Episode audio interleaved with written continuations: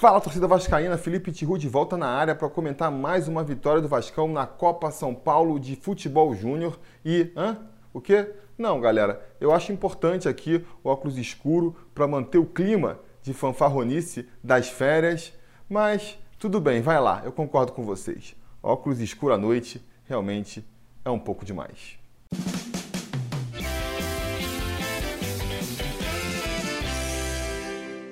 Fala torcida vascaína, Felipe Tiru de volta na área para falar de mais uma vitória do Vascão, dos meninos da base do Vascão, 1 a 0 contra o Itapirense na Copa São Paulo de Futebol Júnior. Mais uma vitória magra aí por 1 a 0. Já tínhamos vencido o Náutico por esse placar, né? Mais uma vitória em cima do Itapirense. A gente já tinha enfrentado eles na fase de grupos da Copinha, não é mesmo?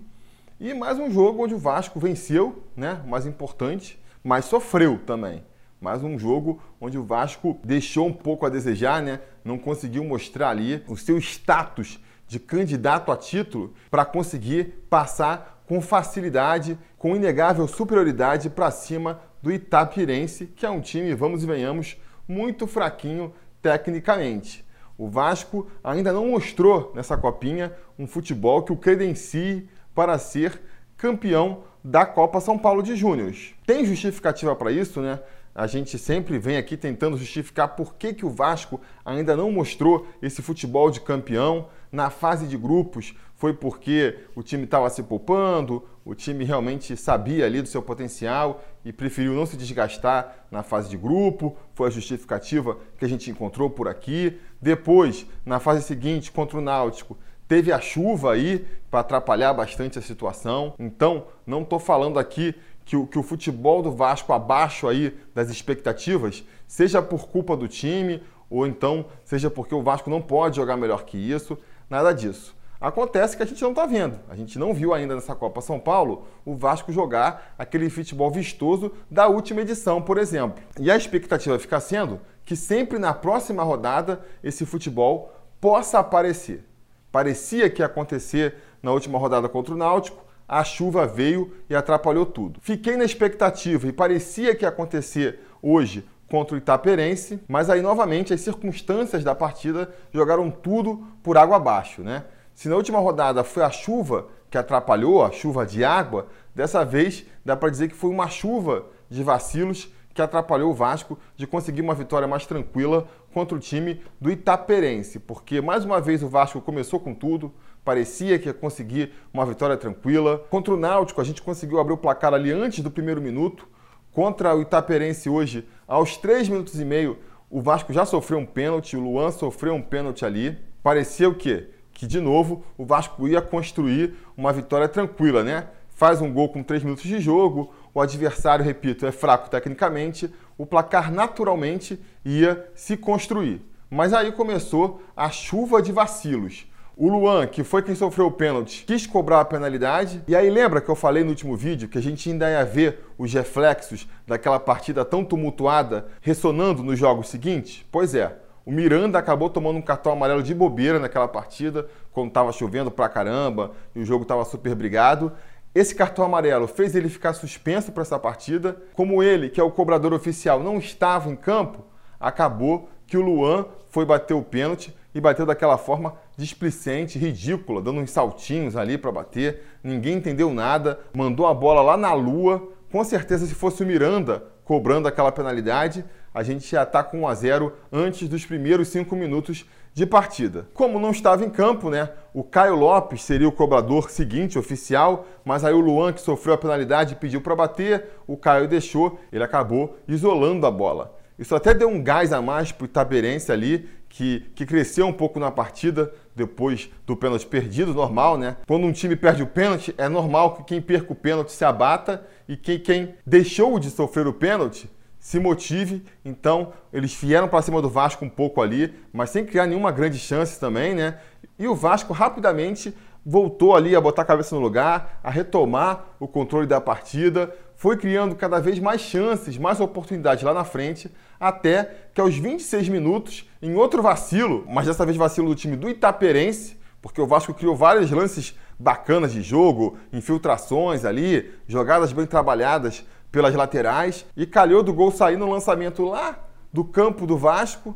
O zagueiro dos caras vai espirrar a bola, a bola vai cair na área, o Vinícius vem para dividir com o zagueirão, o zagueirão corta, mas o Luan, que tinha perdido o pênalti, né, com aquele faro ali de artilheiro, soube se posicionar bem, pegou o rebote livrinho e só colocou mansinho para o fundo das redes, 1 a 0 para o Vascão. O Luan foi comemorar ali todo cheio de marra, né? O Luan não é um mau jogador, não. Tem até ali umas qualidades interessantes. Mas tem um defeito aí que pode ser grave, que é tem uma máscara ali, né? Tem uma máscara. Acha que joga muito mais do que joga. Isso não costuma terminar bem. Tem que, ó, baixar a bolinha um pouco ali. Mas enfim, 1 a 0 para o Vasco, com 26 minutos do primeiro tempo, o Vasco dominando a partida, o Vasco sendo um time tecnicamente muito superior ao adversário, de novo, fiquei tranquilo, né? O Vasco vai naturalmente construir esse placar aí e a gente não vai precisar sofrer até o final da partida. Lê do engano, lê do engano, porque o maior vacilo de todos da partida iria acontecer dali a menos de 10 minutos, com cerca de 31 minutos de partida, o João Pedro, ele pega uma bola ali pela direita, tenta criar uma jogada, o adversário vem batendo nele mesmo. Sabe quando o adversário quer parar o atleta na falta? Tenta uma, tenta duas, o juiz não marca, o cara vai tentando se desvencilhar e aí acabou caindo no chão ali, rolando. E aí garoteou, né? Garoteou. João Pedro, que é um dos veteranos dessa equipe, é um dos jogadores aí que está fazendo a sua última copinha, né? A partir do ano que vem já estoura a idade, já não pode mais jogar pelo sub-20 e cometeu ali uma garotice, porque ele, irritado, rodou ali com o zagueiro atrás e, e, virou meio batendo assim com as duas mãos. Nem viu, acho que ele nem viu. Ele fez meio que assim, sem olhar, para ver se socava no ar ou socava a perna do jogador, não sei. Só que acertou no rosto. Acertou bem aqui no rosto do jogador, na cara do juiz. O juiz viu aquilo ali e não pensou duas vezes, né? Expulsou o jogador do Vasco. Acho que foi um lance sem intenção, repito, mas um soco na cara, né? Foi um soco na cara. Daí a, a, garotada do João Pedro tem que aprender que não dá. Eu sei que dá raiva, dá vontade de bater. O juiz podia ter apitado antes aquela falta. Acho até que o juiz estava sendo muito condescendente com a equipe do Itaperense, que estava batendo bastante no time do Vasco.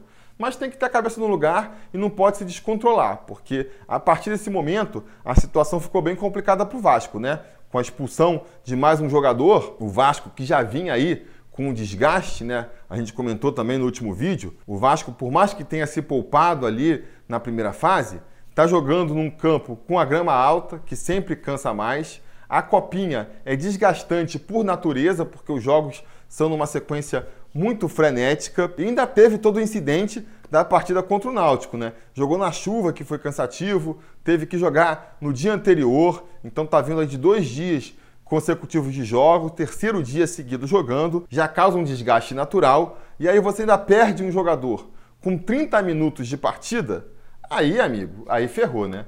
E não deu outra. O Vasco ainda conseguiu ali é, equilibrar as coisas é, no primeiro tempo, mas quando veio o segundo tempo, aí realmente a coisa ficou complicada. O Vasco foi cedendo espaço aos poucos, né? Normal, o time foi cansando, foi recuando, estava com um jogador a menos, estava cansado, e a partir ali dos 15 minutos do segundo tempo, passou a só dar os caras, fecharam a gente no campo de defesa, começaram a martelar em cima, e eu achei que realmente o Vasco não fosse conseguir segurar o resultado ali, né? Fosse conseguir ficar ali meia hora nas cordas, né? Escapando ali do ataque do Itaperense. Felizmente conseguiu, foi um sufoco, é, mas conseguiu. Acho que pesou um pouco a experiência do time do Vasco, né? É um time de garotos, mas é um time já rodado. Passou a última temporada aí chegando na final de todos os torneios que disputou. Isso vai dando ali uma experiência, né? E vai dando também uma confiança para os jogadores de que eles conseguem os objetivos.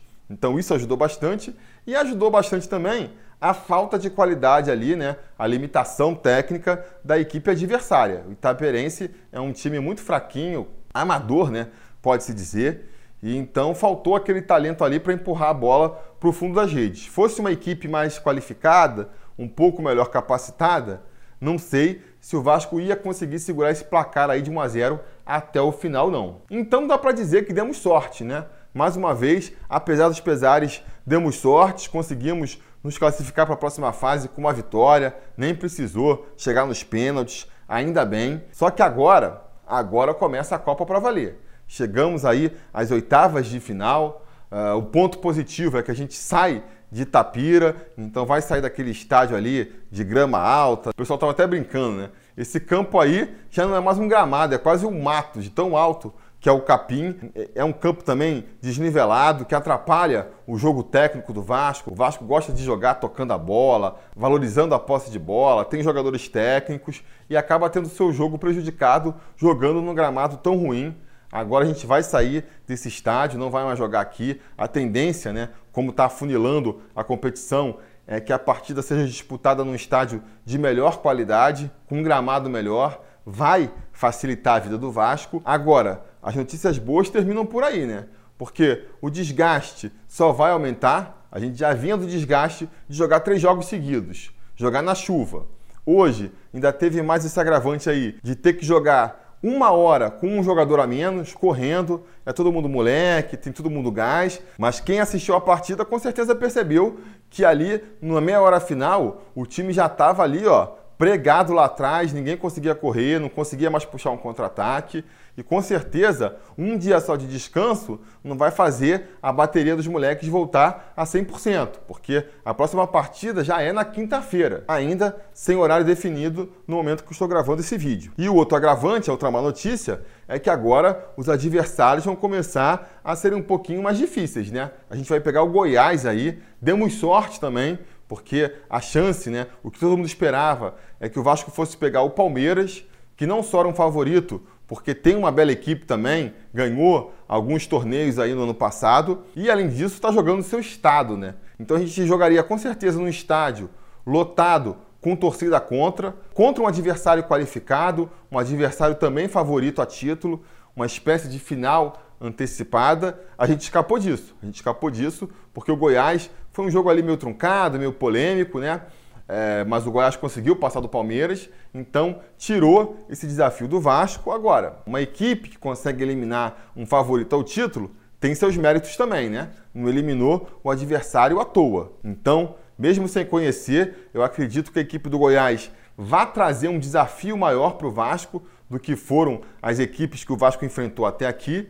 Mas apesar disso, ainda estou confiante. Apesar do cansaço, que a equipe do Vasco fatalmente vai apresentar, apesar do nível técnico maior que a gente vai enfrentar agora, eu acredito ainda assim que o Vasco vai finalmente né, ter oportunidade de mostrar ali o seu favoritismo, de mostrar porque é uma das equipes que todo mundo coloca aí como uma das favoritas ao título e vai conseguir superar o time do Goiás. Vai jogar, repito, num gramado melhor, onde vai poder mostrar melhor seu futebol. E se o imponderável não agir de novo, né, não cair outro pé d'água para atrapalhar a partida, não tiver uma outra expulsão no primeiro tempo por uma fatalidade, eu acredito que o Vasco vai conseguir se impor. A gente vai ter a volta do Miranda aí, que é um bom reforço contra uma equipe que deve agredir mais o Vasco. É bom a gente ter o nosso capitão e o nosso zagueiraço de volta. Vai ter o desfalque do João Pedro, que é um jogador que eu particularmente gosto bastante. Acho que ele agrega bastante a equipe ali, mas tem bons jogadores para substituir ele, né? O MT, que não entrou hoje, não sei porquê, o Figueiredo, o Roger vem entrando bem também nas partidas, pode ser uma opção. Então acredito que o elenco do Vasco é qualificado e quem entrar ali no lugar do João Pedro vai conseguir substituir ele à altura e a gente ainda entra como favorito para essa partida assim. Até aqui, né, eu estava esperando que o Vasco vencesse com tranquilidade, vencesse ali, se não com uma goleada, com um placarzinho ali de 2 a 0 um 3 a 0 um placar tranquilo. Daqui para frente já não dá para esbanjar tanto, né? Se vencer de 1 a 0 que nem venceu do Náutico e venceu agora do Itaperense, já tá bom, já tá bom. Se não precisar ir para os pênaltis para passar de fase, eu já me dou por satisfeito, espero que isso aconteça, mas vou ficar torcendo por um 2 a 0 pelo menos, né? Para a gente não precisar chegar no final da partida sofrendo que nem sofreu hoje e que nem sofreu também contra o Náutico. Tomara, tomara. Enfim, é isso que eu tinha para dizer por hoje, né? Se acontecer mais alguma coisa aí com o nosso Vascão principal, alguma notícia relevante, a gente volta aqui para comentar também. Se não, quinta-feira, depois de mais uma partida aí da molecada, a gente volta aqui para comentar. Beleza? Espero encontrar vocês lá. Reforço aquele pedido de sempre, né? Deixar o like aqui, assinar o vídeo, ligar o sininho de notificações, comentar, assistam todos os vídeos. Essa é a maneira do YouTube saber que vocês gostam do Sobre Vasco e avisar e avisar na hora sempre que tiver vídeo novo, né? O pessoal comenta assim: "Pô, o YouTube me avisou que tinha vídeo do Sobre Vasco só uma semana depois que lançou". É, pois é, o YouTube tem esses mistérios, né? A melhor maneira de evitar essa confusão toda é fazendo o que eu falei aqui, ou então entrando sempre na página. Quase todo dia tem vídeo novo aqui no canal. Se não saiu, se você não foi avisado, entra aí youtube.com.br sobre Vasco e dá uma conferida, porque muito provavelmente vai ter um vídeo novo aqui no canal. Beleza? Tá combinado? Então tá combinado. A gente vai se falando. A realização desse vídeo só foi possível graças ao apoio inestimável dos conselheiros do Sobre Vasco.